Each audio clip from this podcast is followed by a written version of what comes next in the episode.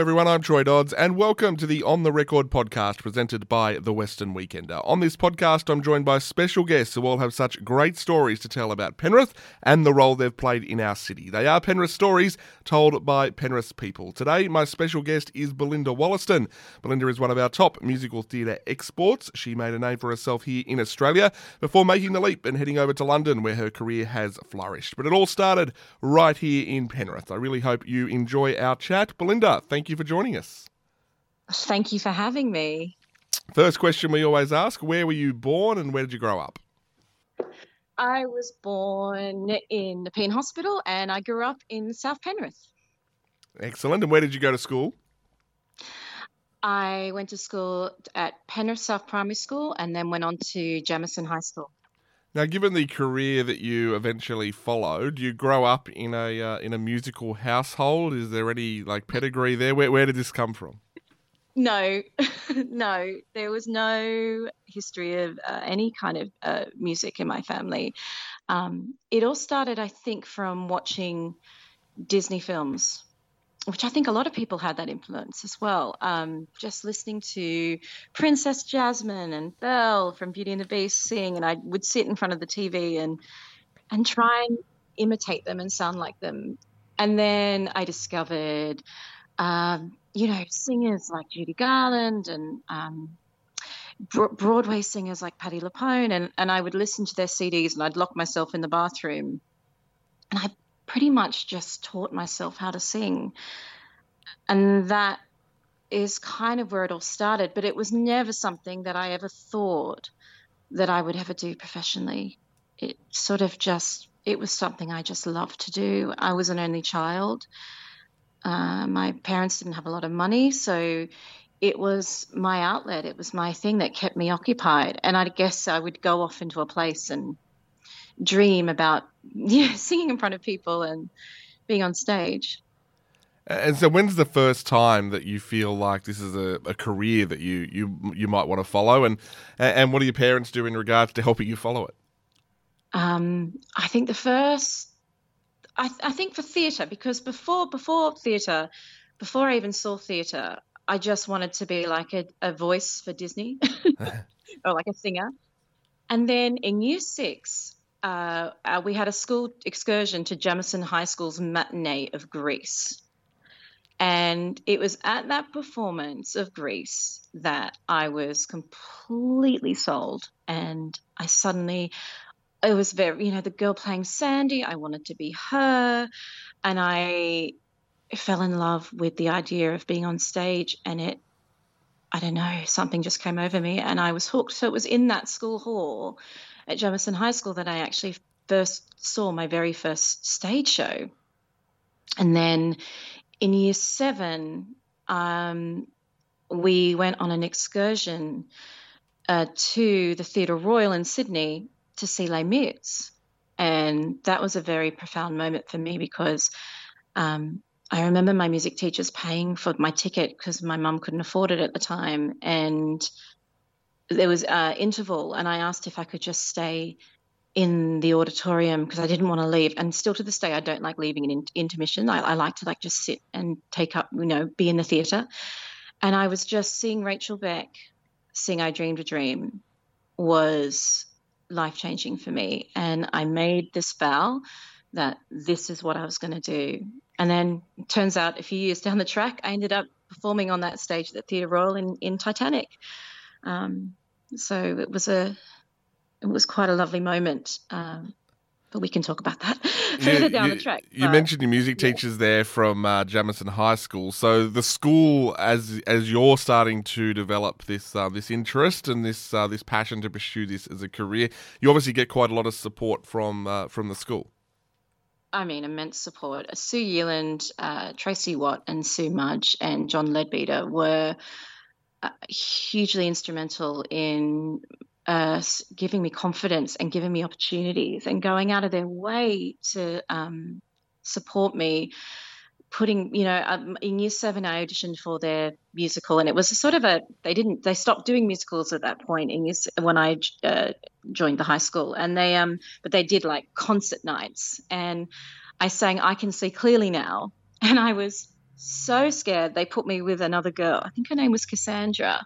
And I remember holding the microphone and just shaking. I was terrified. Um, but they just kept saying, no, keep going. You're going to be fine. And then every year they just kept encouraging me to the point when I was in my senior year at high school, my music teachers ended up driving me into the city for auditions for various things within the Department of Education. I joined the uh, Sydney School Singers, which was a selective choir, and they would drive me to uh, rehearsals there. And if uh, and they would wait in the waiting room if I had to audition for something, and um, TDP as well. Um, the talent the talent development program, which was a project that I also was involved in um, in my sing- last two years of high school. So, and they came to my wedding, and they flew to London and attended my wedding. So, and we're still very close. Um, so they're family to me now. Obviously, people. Um, when it comes to the entertainment industry, a lot of people have dreams surrounding being in, in that industry. So when it comes to the end of schooling, where was your next step to be able to say, well, actually, I, I, I want to follow this seriously? It isn't just a, a pipe dream or a, or, or, a fleeting thing that a lot of people have. What was the next step to take when you kind of lost that security blanket, I guess, of school as well? Oh. Yeah, and I did terribly in high school as well. Um, which, if I could go back, I would definitely uh, pay more attention in high school. I failed so much of my HSC, but I did come like top in the state for drama. And oh my gosh, for my music performance for HSC, I lost my voice and I couldn't do it. I got laryngitis on the day I had to yeah, perform. Wow. Um, so that was anyway, but um, I I was lucky enough because in my final year also in uh, high school, I was doing the NIDA singer actor dancer course in the evenings, mm-hmm.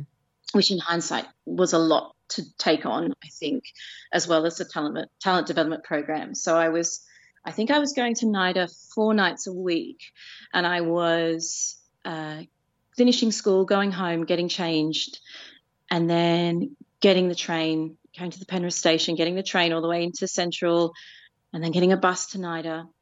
Uh, so and then after and then yeah so the when i so the next year when i graduated from nida in high school i was just doing i went straight to doing plays because i did audition for WAAPA but i didn't get in. Um and so i did plays and then i did a course at the mcdonald college and it was the very first year. And i don't even know if it's still there if they're still doing that course but it was sort of a one year musical theatre course. Um, yeah, so I, I did that um, for the, for my first year out of out of high school. Um, and, and, it's around and, that time, if I recall, that you meet uh, Les Solomon as well, who becomes um, a big part of your early career. Yes, yes, Les Solomon and uh, yourself. In, in, um, indeed, and, and, I guess following into that, it was in 2002. So at this point, you're only uh, you know 19 or, or, something like that. You uh, you make a, a, debut in, in your, your own cabaret show, which is something that traditionally, I guess, had been done by a lot of older performers. Uh, was there any question marks from others about you, um, you, you doing this sort of one hour show oh in, your, in your own right? Yes. Who is this girl? Why is she doing? She's got nothing to talk about because. Uh, what I learned further down the line is that cabaret is about you. It's about your stories, what you have to offer, your history, your, you know, your experiences, and I didn't have a lot to tell at that point. I was a teen, you know, a teenager. Um, and I think it was called Songs from My Hairbrush, The Bedroom Mirror, and Me. But I just want to go back for one second and say that we went to high school together. We did. But we we also, and we only found this out was about two years ago. We found out that we actually also went to like preschool together. Preschool, we did indeed. Yes, we were next to each other in a uh, photo that randomly popped up. I mean, is that not the most random thing? Very small world. Such a small world. Um, you've been an incredible friend and an incredible support to me in my career, especially in those early days. Um, so I have a lot to thank to you. Um, Well, well, I feel like when we did that uh, that show in 2002, Songs from My Hairbrush, neither of us really knew what uh, we were doing, but uh, oh my goodness, it, no, it was a period. Um, the, the, end of the day, uh, the the show was was a success. Lots of people there in, in, in Bondi Junction, a venue that was on top of a pizza shop that uh, that was that was uh, pretty popular at the time. I think it was called Cabaret Cabaret Junction. Cabaret Junction, Junction. yes. Yeah, no, I remember it well, and I've got a lovely photo of us backstage. Well, backstage, well, in there, in the tiny cupboard next to the pizza uh, oven. Yeah. Yeah, next to the pizza oven. Um, but that show actually did a lot for my career because it really kicked off a lot of things after that, um, and it gave me a lot of confidence to do another one. another yes, and that's that's a year later, of course, and um, that was in, in 2003. So those shows, they're obviously before you make your um your, your major debut, but also you were doing stuff in Penrith at that time as well. Um, Joan Sutherland yeah. Centre and, and various bits and pieces around Penrith, Penrith Musical Society. I guess just any opportunity to get on stage in, in any form. No, it's all right. And actually, sorry, I did forget to say that in the very early days of when I was in high school, I had scholarships at the Joan Sutherland Centre for singing. My singing lessons were at the Joan Sutherland Centre. Um, and I did a couple of little sort of pro am shows there as well, and the Penrith Musical Society as well. so, yeah, I forgot to mention that bit in the beginning. Um, but yeah, the the cabaret world really did um, open up a lot of opportunities for me.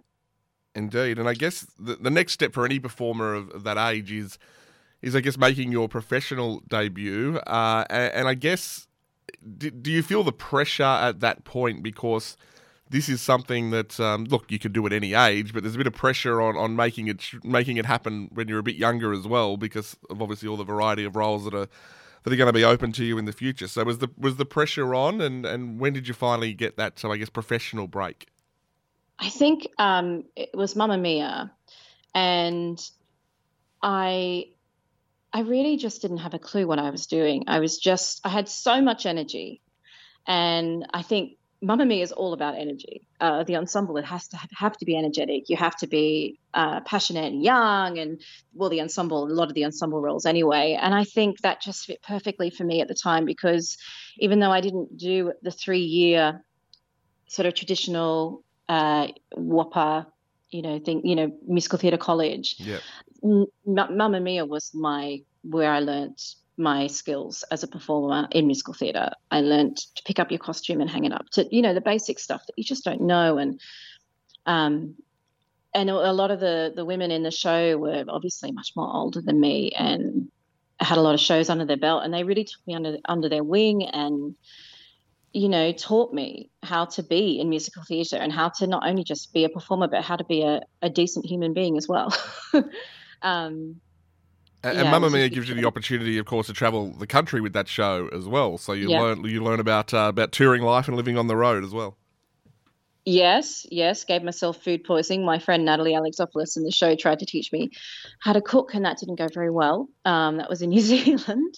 Um, but I got to go to Hong Kong. I had my 21st birthday in Hong Kong, and we hired out a, a nightclub somewhere in the city and got hideously drunk, and it was fabulous. And I have, and I've made some of my best friends from that show, and everyone from that cast have, have just gone on to do such great things. We had Sylvie Paladino playing Donna at the time, and um, it was it was just a wonderful production to be a part of. And I also got to understudy the three young leads as well.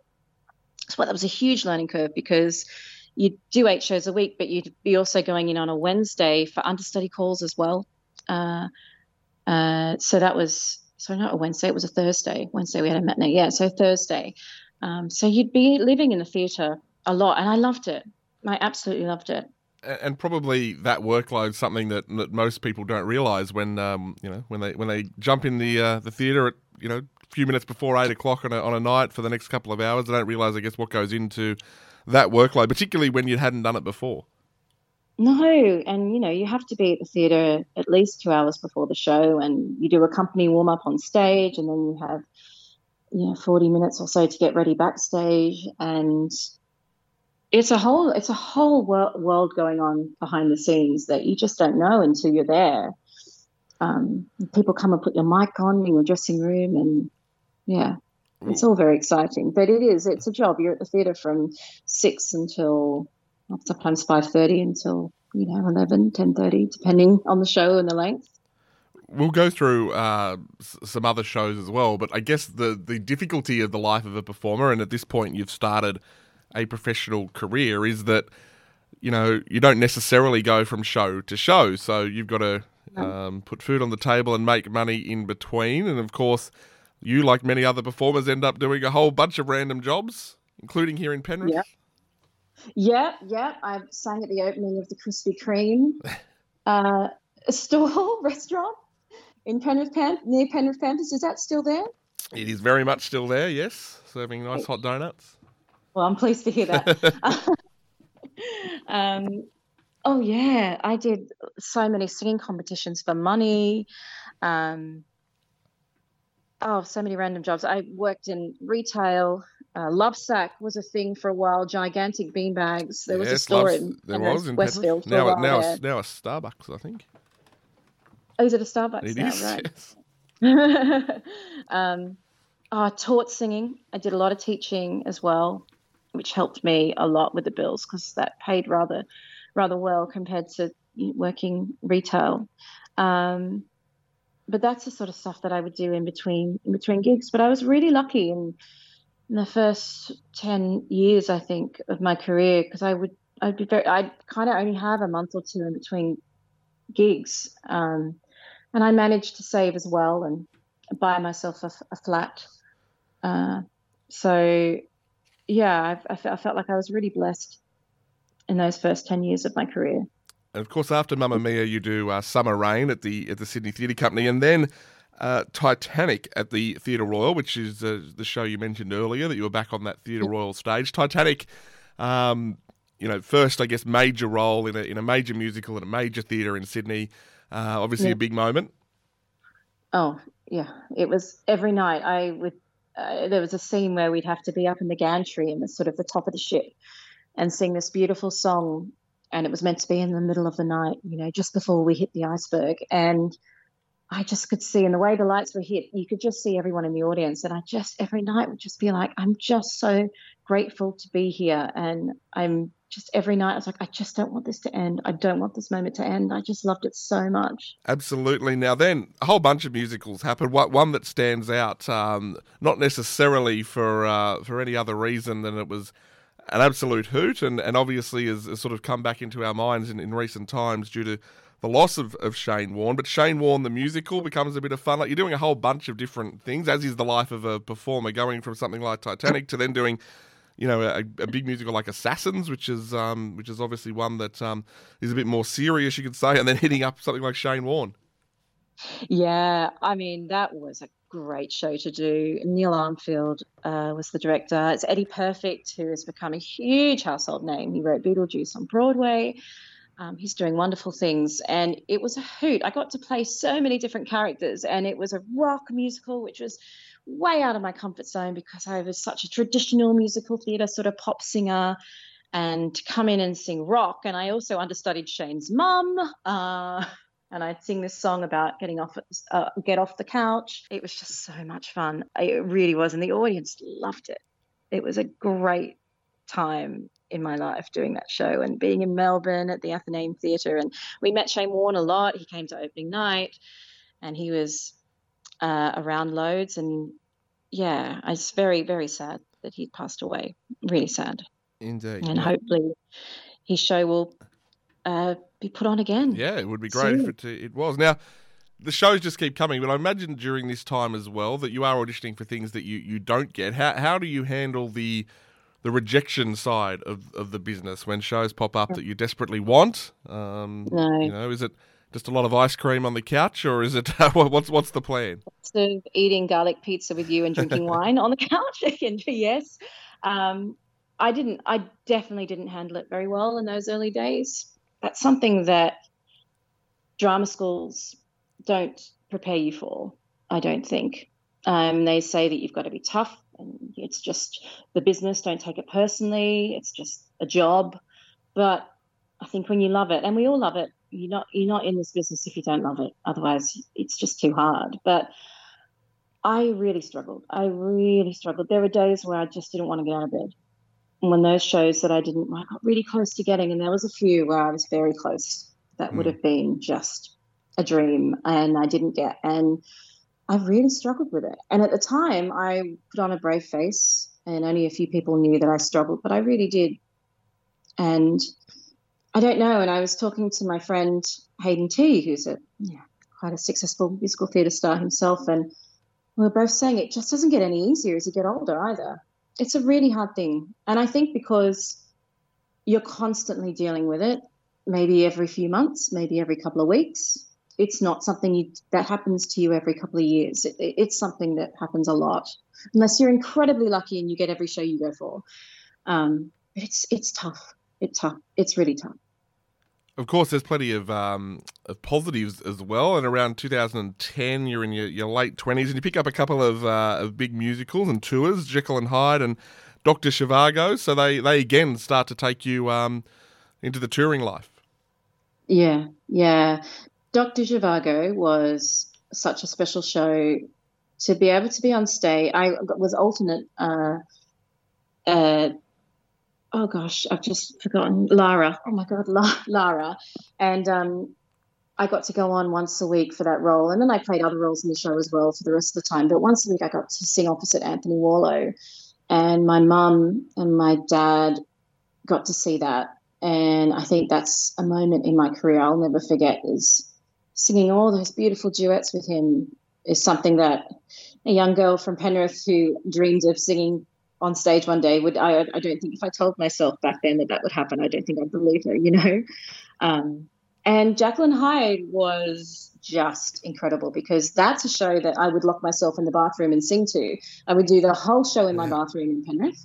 Um, when I was cast the lead as Lucy Harrison, that that was just uh, yeah, I cried singing those songs and working on that show, and so many of my good mates were in that show, and it was a wild time.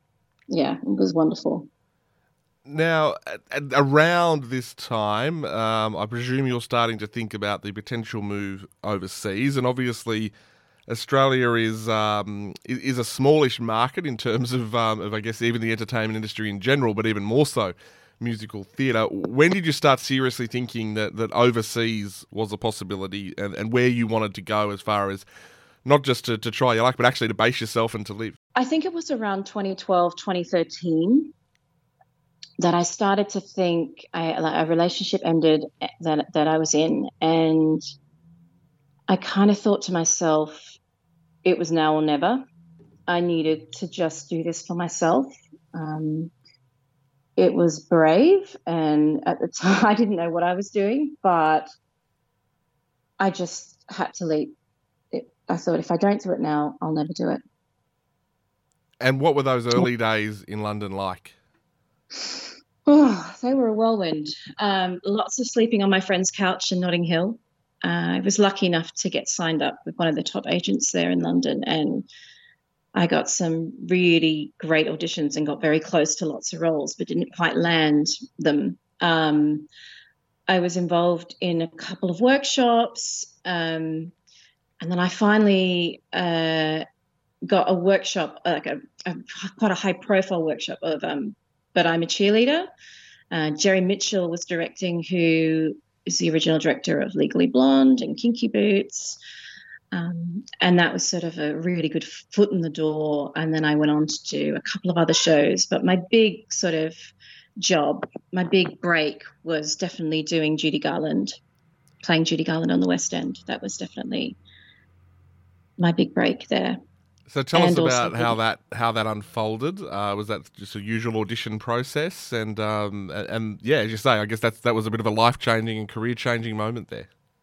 Yeah, I um I did audition for it. It was so it was a fringe show. It started off as a fringe show, um, fringe meaning off the West End, uh, and it was above a pub.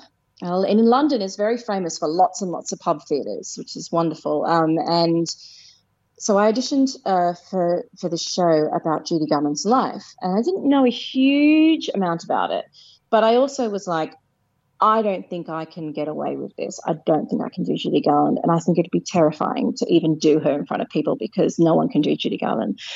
And I auditioned for it and I got it.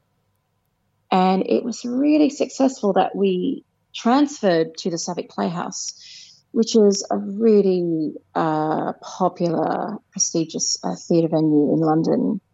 And we played there.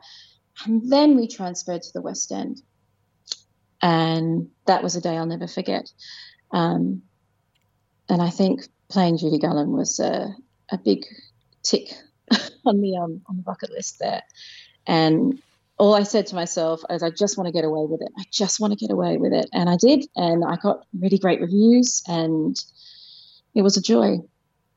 Now, of course, during this time as well, as we reverse back up a little bit, you meet your uh, your partner in uh, in 2013, future uh, yep. wife Alice. Yes, Alice. Um, yes. Now, tell tell me first of all about uh, about how you met, and also, um, mm. was this relationship in particular a surprise? Let's talk about your family first of all, and how and how they reacted to that. Uh, no, I was I think I kind of came out when I was about mm, 23, 24 properly. Yeah. But I've always sort of been interested in girls and boys. I've always been interested in both. And I never really put a label on it until later in life. And I dated lots and lots of women in, in Australia, uh, lots and lots of women, but yeah, I dated women in Australia. Yeah. Um, so my family knew about that. Um, and I wanted to meet uh, I wanted to meet someone when I came to London, and I didn't really. I don't think apps, dating apps, were a huge thing back then. Yep. it wasn't even that long ago, but uh, you know, it wasn't. You know, we'd still go out to clubs and stuff like that. But I joined a lesbian basketball team. and I don't play basketball, but it was an opportunity to to meet people and it was you know amateur it wasn't professional it was like community sort of thing. And that's where i met alice and we've sort of not looked back since then and we got married in 2017 and we have a little boy called rufus who's two and a half almost two and a half. Um, and we're really happy. Tell me about uh, about rufus. Yeah um, born in, in 2020 in the midst of the pandemic Oh, yeah. He was born two weeks before the lockdown, the very first lockdown. Um, so I was lucky enough to have him in hospital with Alice by my side. But I think if I had had him two weeks later, I would be forced to have him on my own. Mm. Um, so we're very lucky in that way. I mean, it was a blessing in a way because Alice suddenly had to work from home. Yep. So she was only given initially, I think, three to four weeks leave initially. So, and then she would have had to gone back to the office. But I think having her home, working from home, was a huge blessing amongst all, all the sadness that was going on in the world. It, it was a blessing to have her there. But it was tricky, you know, because we stopped getting you have health visitors come and check the baby and things like that and gp appointments all stopped and everything was over video. And it was a very isolating time as well you know as you know you know you couldn't see family you couldn't see anybody. Um, and it was scary because it really was the early the first early weeks of covid when no one really knew much about it and it was terrifying. And throw in a newborn baby in the mix um, it, it was a lot, a very isolating time, but also a blessing because we just got to bunker down and focus on our baby. I'm guessing the pandemic as well, um, being a performer and entertainer, puts uh, some brakes on your career as well. Yeah. I mean, theatre just shut down, didn't it? Shut down all over the world. I couldn't believe it when Broadway closed, West End closed, and Australia closed. Um, it was unbelievable. I think it's you know I think theatre is now still still struggling a lot. You know, there's this backlog of shows waiting to open that were meant to open two years ago that are now just opening now. Yep. Um, it's been very tough on lots and lots of people. Um, I feel lucky that I've had Alice working continually throughout this time, uh, but it's been really tough on lots of people. It really has. And career-wise as well, I'm guessing that um, that, that parenthood and, and career and this type of career can be a difficult juggle too. Um, yeah, which, which I mean, I I would have taken a break anyway yeah. because I wanted to focus on being a mum for a bit and experience that and not have to do the juggle just yet. And it was only I think November last year I went back to work on a show and a few was it two months ago now we closed and that was the good enough mums club and it was actually a musical about motherhood and everyone in the show were mums. Um, and the producers wanted to try and figure out how they could do this show and provide childcare. And we were in the rehearsal room and we had childminders there. We had one woman breastfeeding while she was singing and we'd go on tour and they would put us up in family friendly accommodation and they would organize nannies and, and childcare. And it, yeah, it, and it's quite a new thing because I think, you see, you know, 70% of women leave the arts after having kids. Yeah. And this company uh, in particular is trying to change that. And I think the UK theatre industry is is moving towards the idea of role sharing. Um, there's still a long way to go, but it was refresh, refreshing to be a part of that. Um, and I'm currently on my own personal journey, had, trying to have a second baby at the moment through IVF. So I'm taking a little bit of time out for the next couple of months to focus on that. Um, but then I'll definitely go back into the world of theatre and, and get back out there. But at the moment, I'm just just taking a little break and just focusing on hopefully having another baby.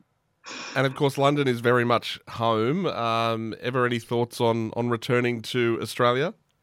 Yeah, always, always thinking about coming back to Australia. Um, I think, I think the goal would be to come back and do a, show, a, a contract, and be based in both countries. Ideally, I think that would be the dream.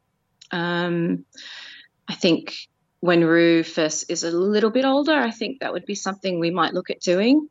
Because of course uh, your your mum is still I know based in, in the Penrith area. She's yet to meet Rue in, in person. It's a it's been a challenge the last couple of years. She's not met Rue uh, yet, um, but I'm we are planning on coming home in the next few months, maybe for Christmas. That's the current conversation that Alice and I are having. Yep. Uh, so that's the plan, hopefully, to come back for Christmas and see mum. So hopefully we can make that happen. What about career goals that still exist? Because obviously you, have ticked a lot of boxes through through the years. You've um, yeah. you know ticked it all in Australia and then now in, in London. Do you still have specific goals, or is it is it more so just about hey, I just want to you know, as, as, crude as it sounds, just stay employed in in, in the arts. What's the yeah. um, where but do you I, sit there? I think I've always, you know, I've always like, I just want to work. I love working. I love working in the theatre. I love being on stage. And I know that sounds really a bit wanky, but it's it's true. I just love it.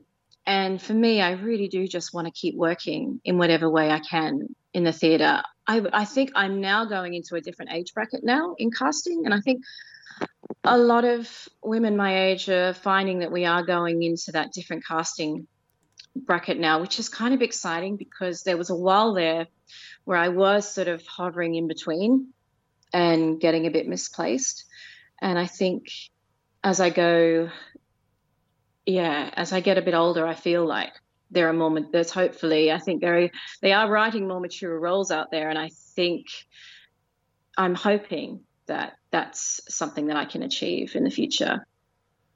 As far and as... I want to do cabaret as well. I want to get back out and do cabaret and write some more cabaret shows. And potentially perform it here in Penrith. Absolutely. That would be the plan. Yeah. What What would you say to somebody now who is in, in Penrith, potentially there at, uh, at Jamison High School, um, you know, at the beginning of the same path that you were? Things have obviously changed as far as the industry and opportunities and whatnot these days. But, uh, but yeah, what what would your message be to them? I think to have tunnel vision is really important. Uh, to stay in your lane and not compare yourself to other people, and don't let people tell you that it's too hard because that will just pull you down. And if it's something you love and it's something you're really good at, then you should keep going and and not give up. And there's so many opportunities out there.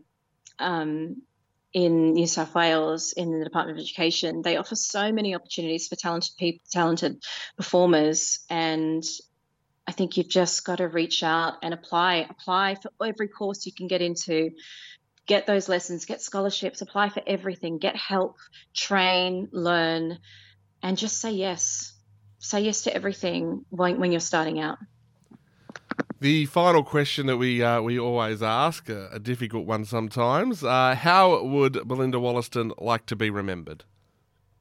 Um, gosh, I think I'd like to be remembered as someone who had the best time living life and who came and maybe brought some joy to theatre audiences.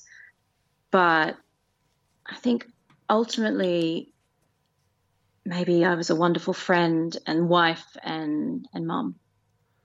All right. Well, we wish you all the best of uh, success in in the future, both uh, as a mum and on this uh, new journey that you're on, and of course in uh, in your career as well. And we appreciate you joining us from London. Thank you, Troy. It's so nice chatting to you. And I hope you enjoyed our chat. On the Record is produced by The Western Weekender. To hear future episodes, search Western Weekender wherever you listen to podcasts and make sure you hit subscribe. Check out westernweekender.com.au and we will see you next time.